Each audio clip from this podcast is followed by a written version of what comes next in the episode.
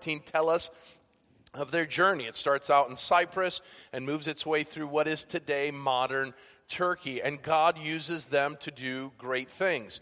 Even though uh, they'd be kicked out of a couple cities, even though uh, Paul would be stoned into an inch of his life, if you will, and nearly die, it was a huge success because people come to know Jesus and because uh, churches are planted, and some of those churches uh, still are, are around today where people are worshiping on this Lord's Day, and some of the very churches that Paul and Barnabas uh, began on that first first missionary journey. And as they head back home, back to the city of Antioch, to the church of Antioch, we are told in verse 27 of uh, chapter 14 that they come back and they tell of all that God had done through them and the open door that God had given them to share the good news of Jesus Christ. And there's a bit of a thesis there, if you will, of our job as we come together just as Paul and Barnabas gather the church together at the end of chapter 14 and, and speak with them, we don't see them talking about just how their week went or, or just about the uh, big football game yesterday or, or, or what we uh, did at work, but it's bigger than that as we gather together as God's people. We need to talk about what God's doing in our lives and the open doors God allows for us each and every week to share the good news of Jesus Christ with those around us. And I would challenge us as a church that those would be some of the themes that we'd be talking about. Not that those other things aren't important but that we would begin to use uh, our walk with God as an opportunity to share. And we are told that what it did was it encouraged and strengthened the disciples. And there are some people here this morning who need to be encouraged, who need to be strengthened. They need to hear how God has moved in your life, how God has used you in a mighty way that will encourage and spur them on to the love and good deeds that God has for them. And so everything's going well. The church is growing, it's expanding. Seemingly, as we've titled this series, nothing can stop the church, it is unstoppable uh, from being uh, stopped to do uh, what God had called it to. That is until we get to Acts 15. In Acts 15, we find that there is an enemy, an enemy that is going to stop the church in its tracks. Was it going to be persecution? No, the church had experienced persecution for a long, long time, and, and they had seemingly found a way to overcome it and grow in spite of the persecution. Was it financial hardships? No, the church would struggle from time to time in the book of Acts with financial issues, but they would seemingly find ways to uh, transcend those problems. The problem or the enemy in Acts 15 that the church probably didn't see coming was that of unity. And it's a problem, and it's an enemy that the church faces today. And there are a lot of reasons why churches struggle with unity. And I would just say there's a lot of dumb reasons why churches argue and fight. There's a lot of reasons why churches have splits. But the problem or the enemy that uh, was destroying or deteriorating the unity of the church was a big one. It was doctrinal unity. It was what do we believe about God? What do we believe about salvation? And what does it mean for someone to be reconciled to God? This wasn't small stuff. This was a big deal. It was a legitimate problem and it needed to be figured out. And if they didn't figure it out, we wouldn't be here today. The movement would have been stopped.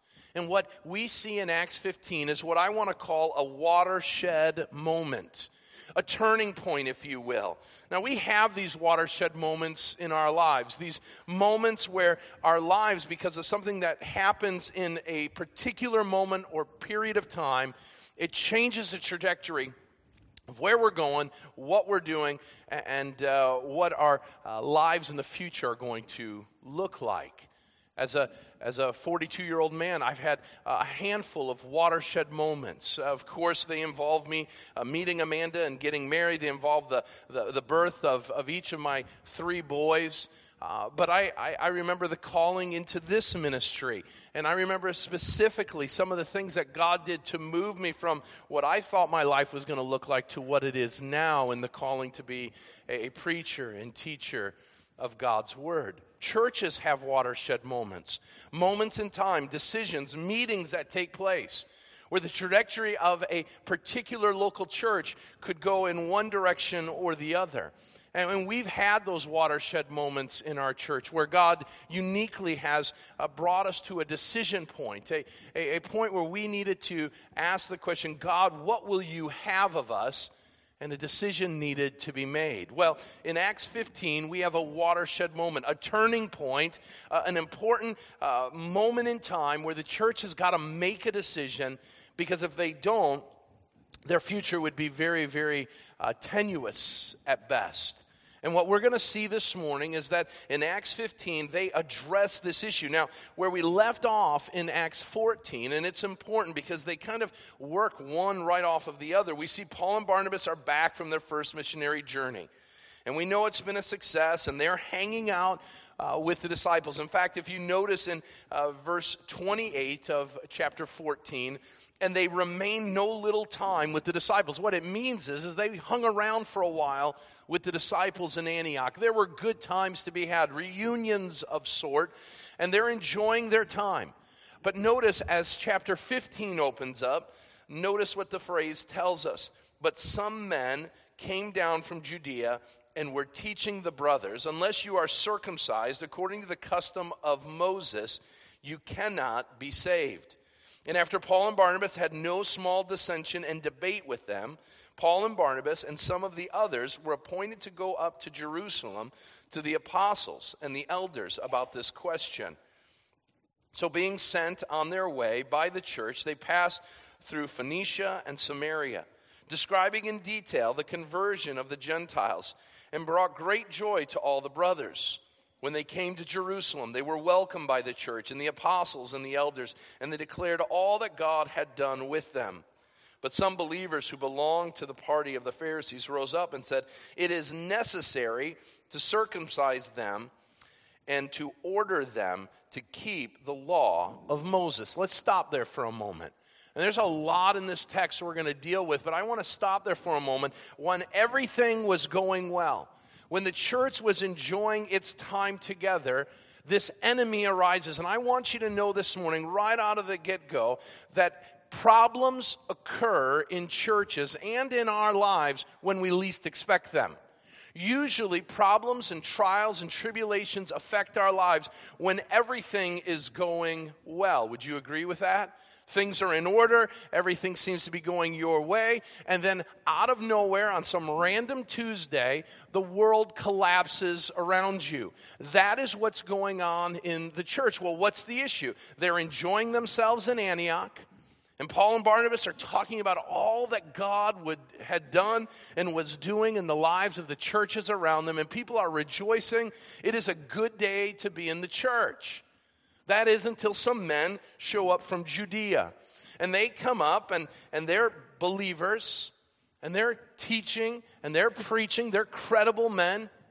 And as they get up in the church and as they interact with the Christians, they finish up their statement saying, The way that Gentiles come to know Jesus is they become Jews first.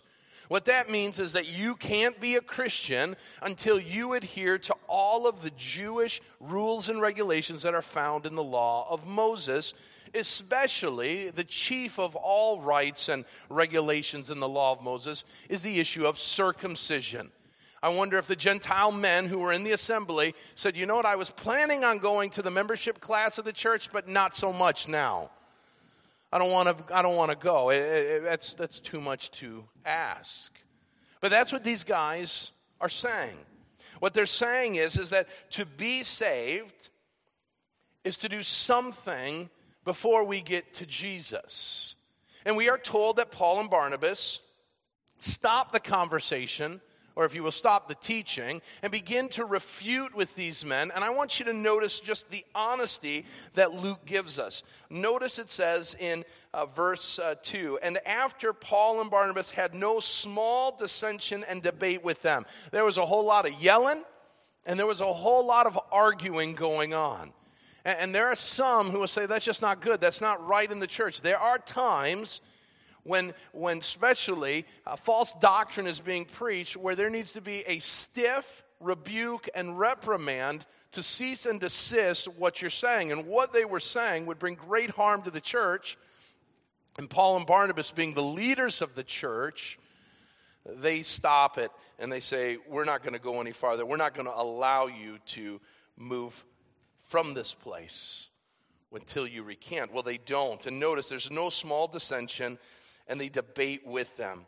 And so we've got a problem. The church of Antioch is wondering hey, what does it mean to be saved? Paul and Barnabas are telling us one thing. Uh, people from Jerusalem are telling us a different thing. These are both good and godly groups of people. And what is the answer? And Paul and Barnabas make the decision if this is going on in the church of Antioch, it surely is going on in the church uh, that's throughout the world. And so we need to get clarity. And so they head down to Jerusalem.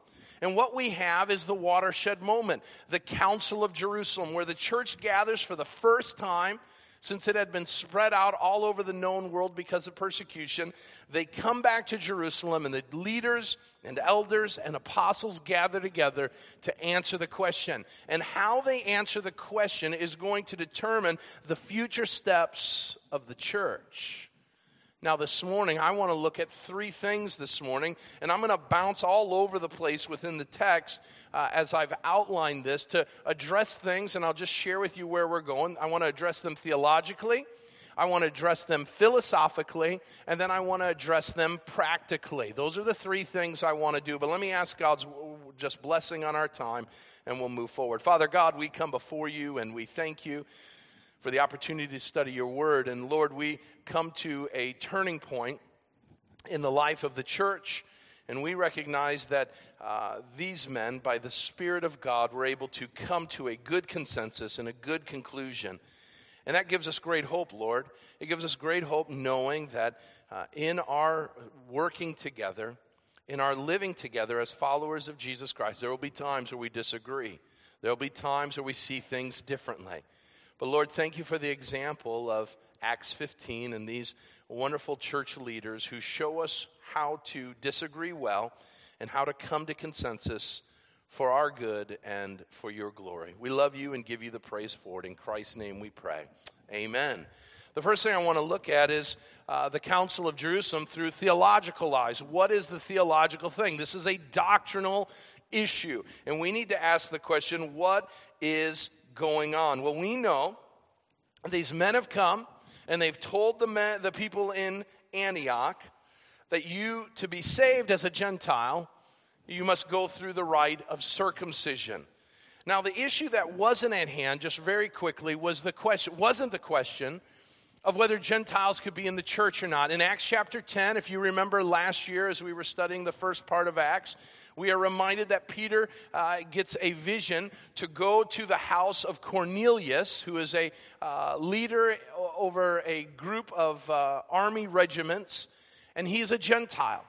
And what Peter is told is to go, and there's this great descriptive uh, dream and vision that he has. And he goes and, and he leads these Gentiles to the Lord, and they are filled with the Holy Spirit before they have followed any dietary laws, before they have been circumcised, all of that. And so they're filled with the stamp of approval, the gift of the Holy Spirit. And Peter knows this and recognizes it, and the church seemed to affirm it. That's why Paul and Barnabas head out and they preach not only to the God fearing Jews, but also to the Gentiles. So the issue this morning in Acts 15 isn't whether Gentiles, you and I, could be a part of Christianity. The issue was the theological problem was what did we as Gentiles have to do to be a part of this Christianity movement, to be followers of Jesus Christ, which at that point was primarily Jewish. Some of the Jewish leaders were saying you had to do all of the law of Moses. Well, upon hearing this, Paul and Barnabas say, No way, Jose. That ain't happening. We're going to refute it. Well, what we need to recognize and know is that this question is a question that still comes up today. And it's the theological question what does it mean to be saved? And we've got to answer that. And we've got to know that because we're in the business of seeing God save people. And if we are God's ambassadors to share the good news of Jesus Christ, we probably, because eternity is at stake, we probably need to make sure that we tell people the right way to be saved. It would be really, really bad for someone to uh, do what we tell them to, get to heaven, and find out that what we told them was wrong. Have you ever received directions from somebody and you've trusted the directions they've given only to find out that they had zero clue on where they were sending you? You're pretty angry. You're pretty upset. You feel duped. And so we need to know, not only for our own good, but as we are sharing the good news of Jesus Christ, we need to be able to answer the question what does it mean to be saved? Well, I want to give you two uh, just very quick statements about the gospel that will help us to remember what the gospel truly is. Well, let's look. The gospel isn't a couple things. Number one, it isn't about what you do, but what God has done. And so these men say, in order to be saved, you've got to do something. And what they do is they put circumcision front and center. In order for you to be in a right standing with God, you've got a job to do. Well, I want to remind you on the cross of Calvary, when Jesus was hanging there, being the sacrifice for our sins, Jesus utters the words, It is finished. The job is done. If Jesus had something for us to do, he would have said, instead of it is finished, now it's your turn. He doesn't do that. Jesus recognized what the Father has told us over and over again in Holy Scriptures, and that is you and I are lost and without hope. You and I, because of our sin, have a sentence against us of death. We're at war with God. And there's nothing we can do in our uh, unrighteous state to get right with God. In fact, the book of Isaiah tells us that even our most righteous deeds are but filthy rags before God. We can't do, even if we tried to do righteous things, God says uh, righteous things done through sinful hands are still sinful. And so there's nothing we can do. And some of you this morning, maybe you've walked in this morning and, you're looking at a church and you're, and you're trying to figure out uh, what it is to be a follower of Jesus Christ. And there are a lot of churches that will tell you that to be a follower of Jesus Christ means first you've got some things to do. And what they will tell you is, is that if you want to make it to heaven, your good has to outweigh uh, the bad. And so you're busy doing all of these things, trying to get on God's good side. And what we are learning in Acts 15 is that that's just not the case. What the difference between Christianity and all other religions isn't what we do, what other religions say we must to get to God, but what God has done. Listen, the only thing you need to do is trust that Jesus Christ is Savior and Lord. And when you believe, God says He gives us the right to become children of God. And so we don't have to work, we don't have to add all of these preliminary steps to our salvation.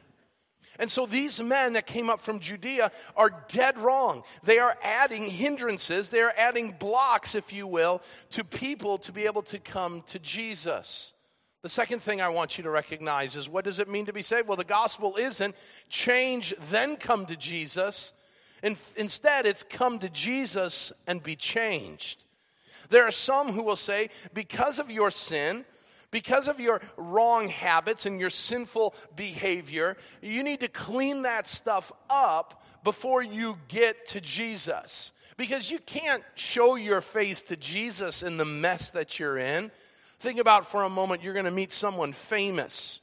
You want to put your best foot forward, and so uh, you buy a, a new suit, you, you, you dress up real nice, you clean yourself up. Why? You want to give a good first impression. And what many will say is, is that that's how we come to Jesus. Get yourself cleaned up. And so, you who are broken, you who find uh, your life filled with dysfunction because of sin, before you come to Jesus, clean some of that stuff up. Get rid of some of those bad behaviors. Uh, stop cursing the way you do. Stop doing the things you do. And then, once you've cleaned yourself up, then you can come to Jesus. I want to remind you that Jesus met sinners where they were at, not after they cleaned themselves up. Think for a moment the woman at the well. She is amidst adultery when Jesus speaks to her. Think about the woman caught in adultery. She is caught in the act, and Jesus meets her there. Think about Zacchaeus. Zacchaeus is stealing from people, and Jesus doesn't say, No, figure things out, clean yourself up before I'll come to your house. He says, No, Zacchaeus, I'm coming and I'm going to spend time with you today even though you're a dirty, rotten, filthy scoundrel. One of the things that we see uh, that helps us in this is all of the miracles that Jesus did. The miracles where people are broken and crippled and, and, and, dealing with all kinds of issues and struggles. Jesus doesn't come to them and say, you know what, go do some rehab before you come and see me. He meets them in their inability, he meets them in their pain and sorrow, and he changes them, and he moves in them in such a way that they're never the same. Brothers and sisters, never let us forget and never let us ever to anybody, I don't care how hardened of a criminal they are, how dirty of a sinner they are, don't ever put preliminary steps into someone's life that they can't come to know Jesus without doing some things. You see, the problem is, is we listen to this text and we say, well, circumcision, we would never do that. We would never ask someone to do something like that. But how many times have we told people that in order to be saved, they need to clean themselves up? And the Bible says that's a doctrine of demons. The gospel is good news because it saves sinners right where they're at. So here we have a theological debate. What does it mean to be saved?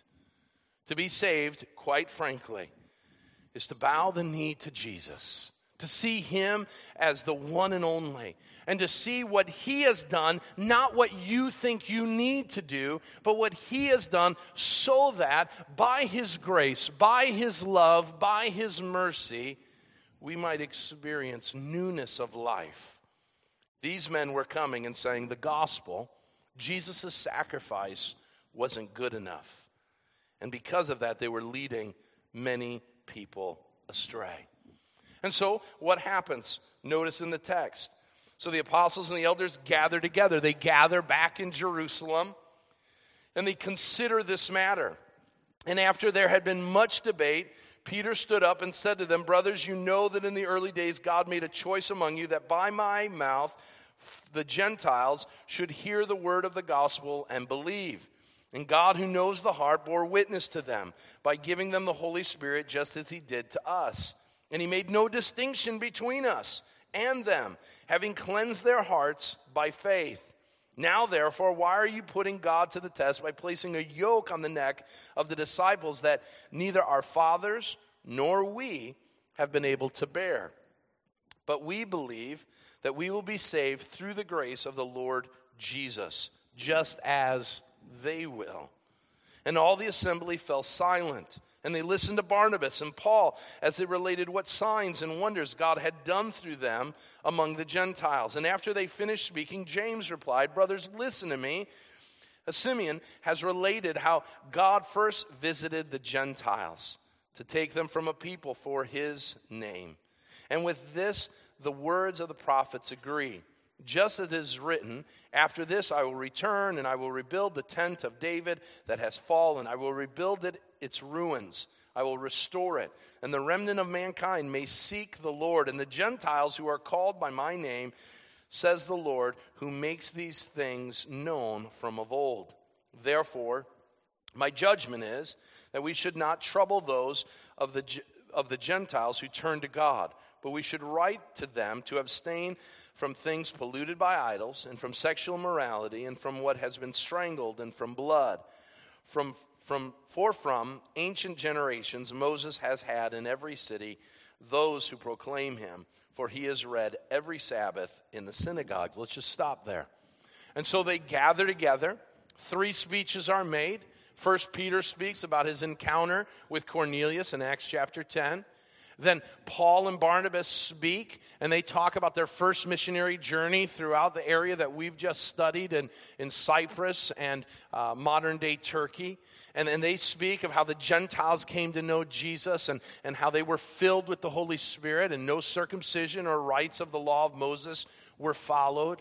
And then James speaks up, and James, who is the half brother of Jesus, he shares and he says, This is what I believe. This is what I think is wise counsel. And he gives the direction that we should not put any stumbling blocks before people as they come to Jesus, including Gentiles who the Jewish people said were dogs. So, what do we gain from that? I want you to know that not only is this a theological issue, it's a philosophical one. And the philosophical question we have to ask is what traps should we steer clear of? There are traps in, in thinking. Now, eh, here's the thing we might have the right theology, but our methodology may be all off. In Galatians chapter 2, Peter, one of the disciples of Jesus, had the right theology. Gentiles were equal, on equal footing as Jews were in the mind and heart of God. But in Galatians chapter 2, his methodology falls apart because he starts giving uh, prominence to the Jews while detracting from the Gentiles.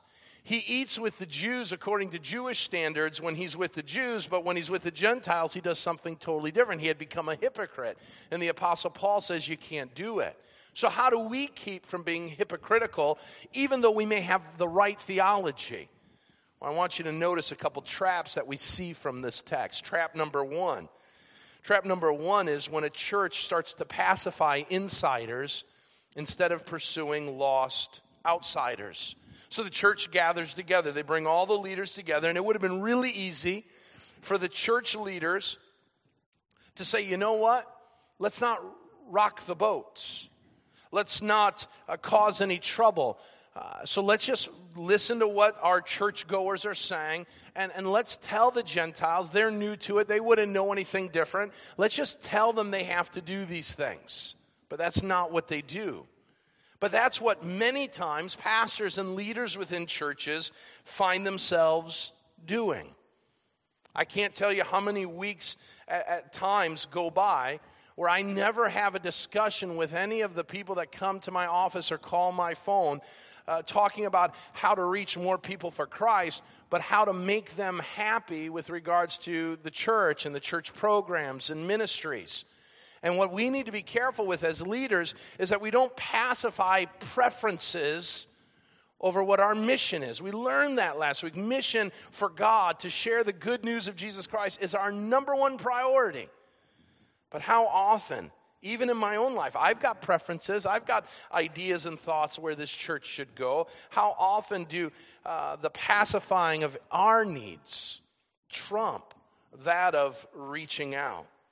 I want you to notice that if their job in Acts 15 was to tell the Gentiles who were coming to Jesus how to be like them, and that instead of them being a hospital, they became a country club and their country club had these, these things that they needed to do in order that they may be found right in the eyes of God, and they were dead wrong.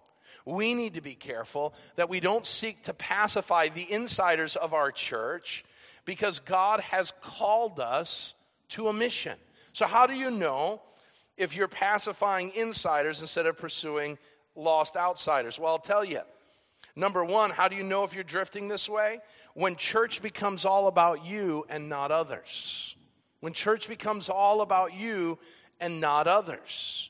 When you find yourself complaining about things instead of caring about people drawing close to Jesus. Well, I didn't like the song they sang. I didn't like how uh, they did this part of the service. I didn't like how uh, Tim shared from the, the Bible. I've got issues. I've got struggles. Well, we all do, right? But the issue isn't what makes us happy. The issue isn't what does it for us, but what God is doing through us to impact the lives of others. Trap number two being something is different than simply doing something. Now you're like, well, what does that mean? What the people in Acts 15 were doing, we're saying, listen, we really don't care if you're changed or not. We really don't care if you uh, have had a experience or not, what we want you to do is we want you to do some things that will prove to us that you're on the right track. We don't really care if there's been anything that's changed on the inside. We're only concerned about the outside. And so do things. And I want you to know that for many, many in the evangelical world today, they equate being a Christian not with a real relationship, but this list of things that they do. I go to church, I'm a part of small group, I serve in my church, therefore, ergo, I'm a Christian. Well, I want you to know that anybody can do those things. Anybody can show up to church. Anybody can go to small group and anybody can serve. You don't have to have the right heart to do that.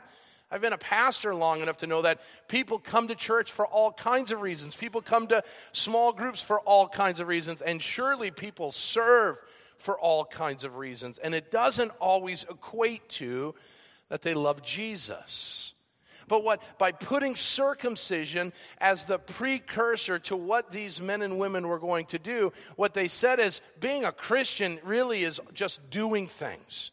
So you can say, I'm a Christian because I eat certain things. I'm a Christian because I um, have been circumcised. I'm a Christian because of look of all the things I've done.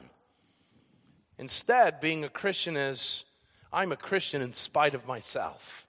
I'm a Christian because of the love of God. I'm a Christian because of the grace of God. I'm a Christian because of the mercy of God. And what that means is the third trap, which kind of connected, they're connected together, two and three, is that we focus in on external conformity instead of inward change. What they were worried about was body parts. What they were worried about was dietary laws. And the leaders say, This isn't it. We are blocking people from the gospel of Jesus Christ. And what we need to be careful with, again, is telling people that they need to do things before they come to Jesus. And here are some of the things that we do we create laws of conformity. And what we do is we don't go to God's word, we look at our own lives and we say, Well, I'm a good Christian, I'm a follower of Jesus Christ and, and I don't do certain things. I don't have tattoos. I don't drink beer. I don't have cable TV. I don't hang around with unbelievers. I, I, I do all these things. And I'm a good Christian. And I'm a good Christian. And so if I'm a good Christian and I stay away from these things, then the equation in my head goes this way. Then surely all good Christians stay away from these things. No, it's not how it works because good Christians follow God's word. And you may make a decision to not do those things, and another person may decide that they're going to do those things. That doesn't make them a bad Christian, just makes you a different person with different experiences in that. And what we need to be careful with is that we don't presume upon people based on this external conformity list that we've created that we will then say, well, you're not a good Christian or you're not a Christian at all because you've done things that even though the Bible doesn't say so, I say so. And as a result, I question whether or not you're a true follower of God or a good follower of God. And as a result of that, what do we miss out on? The stamp of approval that Paul and Barnabas say in the text. The stamp of approval is that God filled these men and women with the Holy Spirit internal change took place. Now, I want you to know sometimes internal change, I always say always, internal change uh, precedes external change. There has to be a change of the heart before the outside's going to really change in the way that we want it to. And so they're saying, listen, who cares what happens in the heart? Just do the list of do's and don'ts.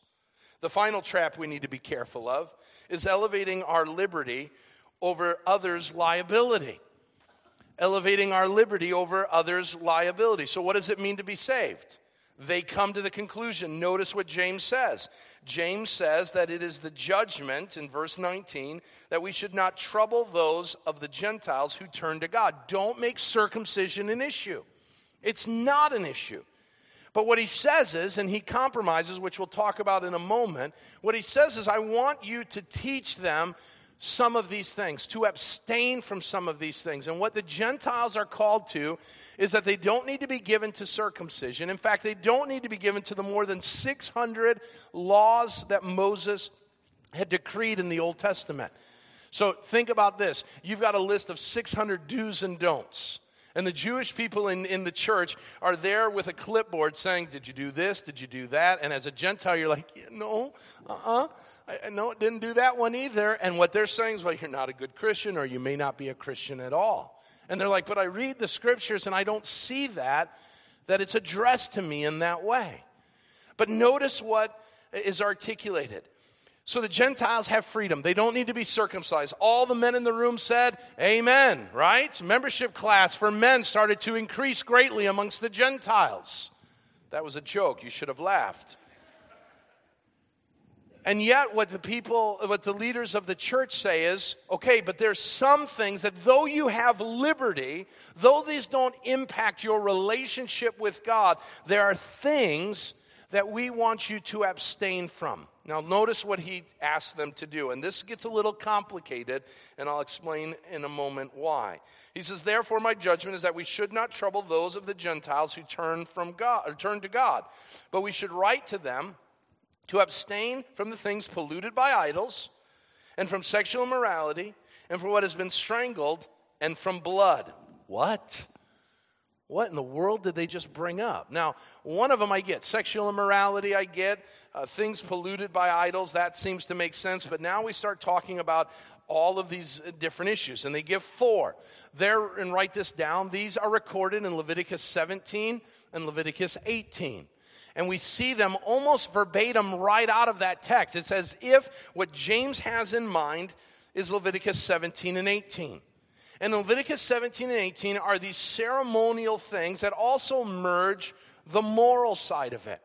Now, this is where unbelievers will yell and scream at us about Scripture what they will say to us is that we are totally inconsistent with regards to the Bible. We pick and choose which passages of the Bible we agree with. And so we plant different crops alongside uh, one another. We all are wearing fabric that has been threaded together with two different kinds of fabric. We eat shellfish, we eat pork, we do all of these things. But then we call out uh, different types of sexual immorality as sin. We call out things and they say, You are wholly inconsistent. I want you to know that, that what we see in the scriptures are uh, two types of laws. Number one, we have ceremonial laws. And the ceremonial laws were the laws like the dietary restrictions, uh, the Sabbath, uh, things that uh, were important to uh, the people of Israel, especially during the time of the great wilderness experience. Uh, they were given to bring structure and order uh, to the millions of Jews who were living life and pursuing God. The ceremonial law never made anybody right.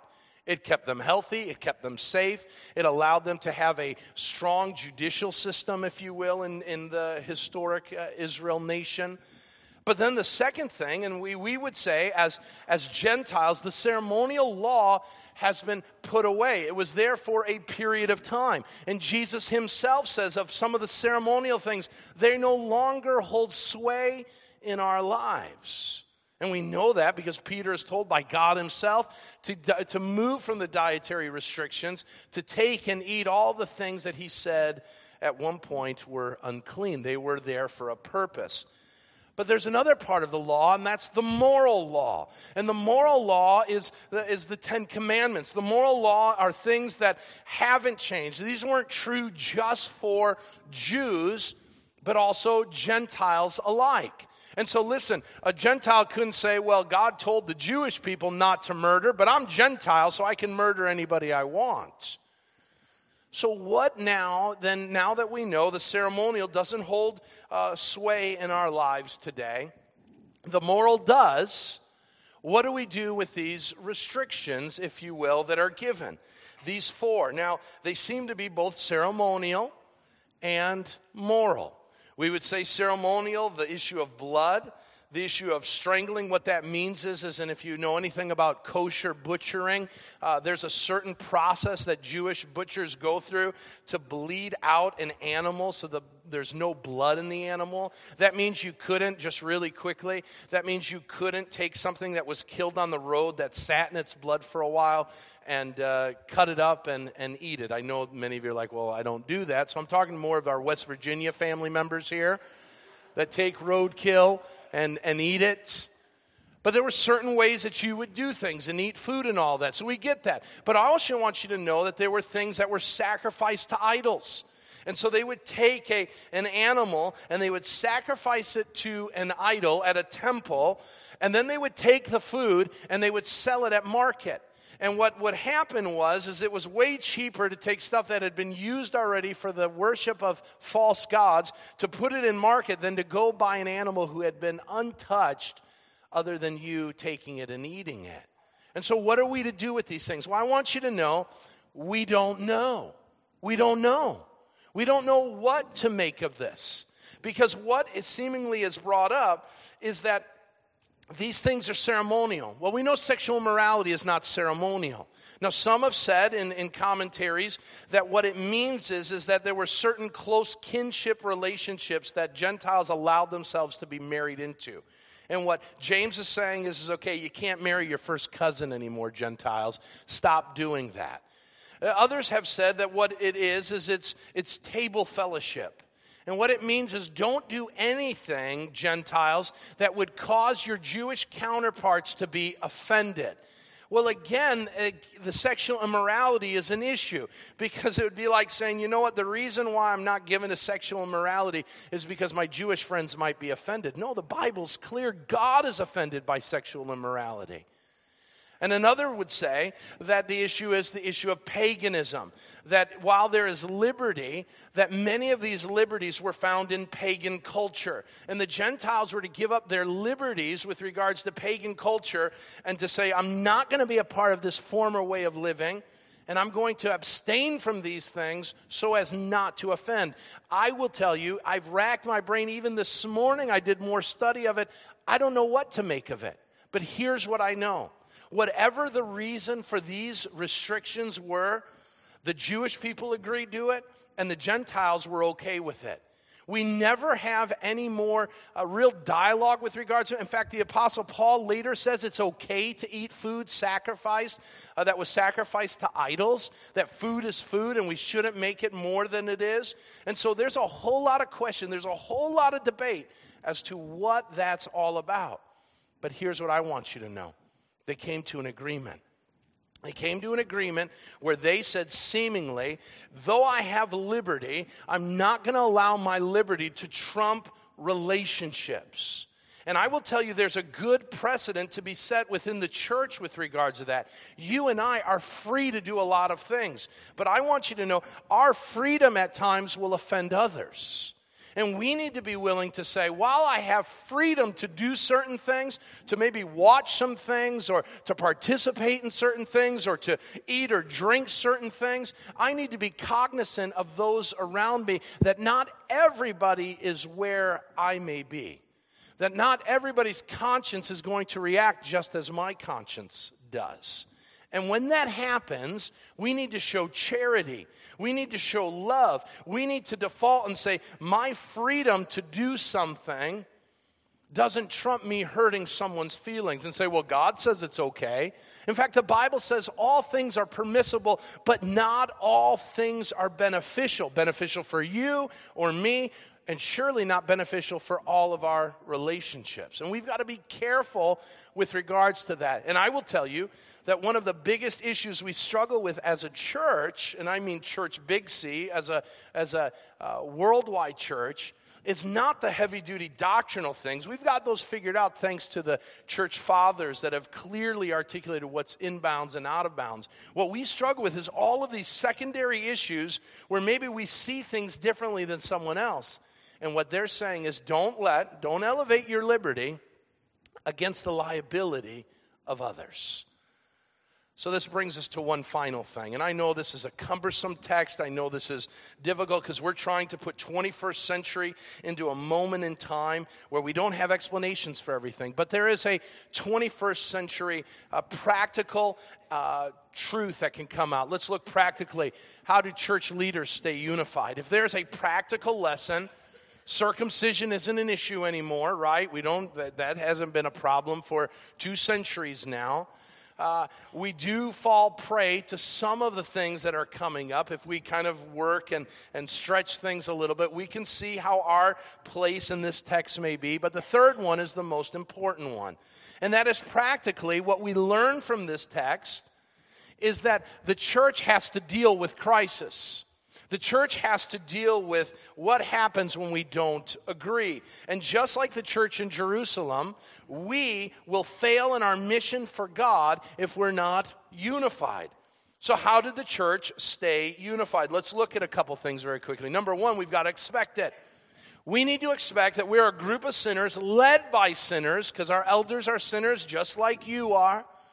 And if we're a group of sinners led by sinners, then there's going to be a lot of selfishness in this place. There's going to be a lot of disagreement. There's going to be a lot of fighting. And so, if you've come today, I welcome some new uh, attenders into our church this morning. And if they've come with this idea that I'm looking for a perfect church, then I want you to know right off the get go, I don't want any false advertisements. We're not it. Not even close. And that's coming from the pastor. And one of the reasons we're not close is because of the pastor. All right? We are imperfect people, and we are far from having it all put together. And that means we're going to rub against one another and cause friction and cause issues and struggles, just like the early church did. There are going to be times where people are going to teach things that we disagree with. There are going to be times that we do things that others are going to disagree with us with regards to it. We are going to get on each other's nerves. And when that happens, we need to know what to do with it. And the first thing we should do is we should expect it. We should not be Pollyanna about it with rose colored glasses. This will never happen. It will happen. It has happened. And our job is to figure out, as the early church did, how to transcend it. Number two, once we expect it, we need to then um, deal with it. Now, there are a lot of churches that don't deal with stuff.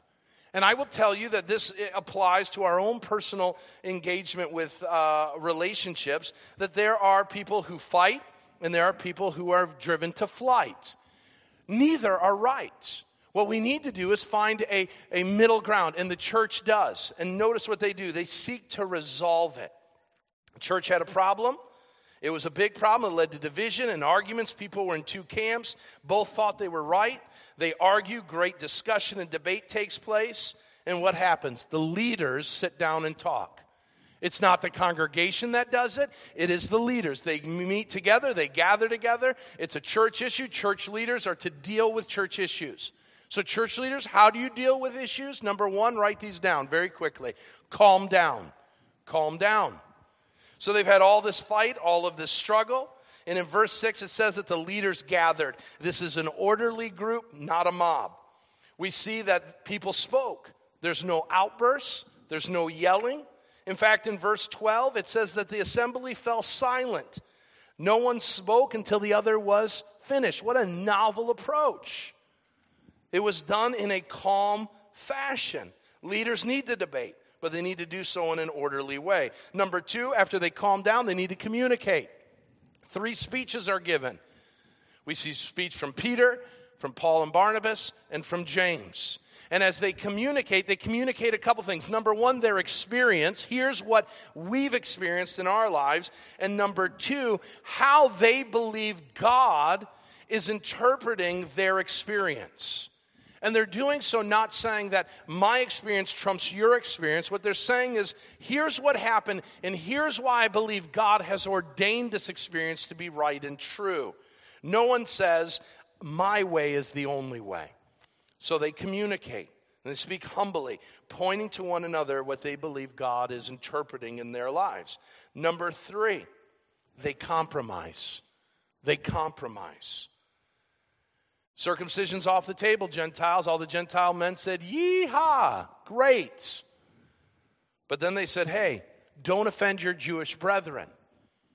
And so compromise.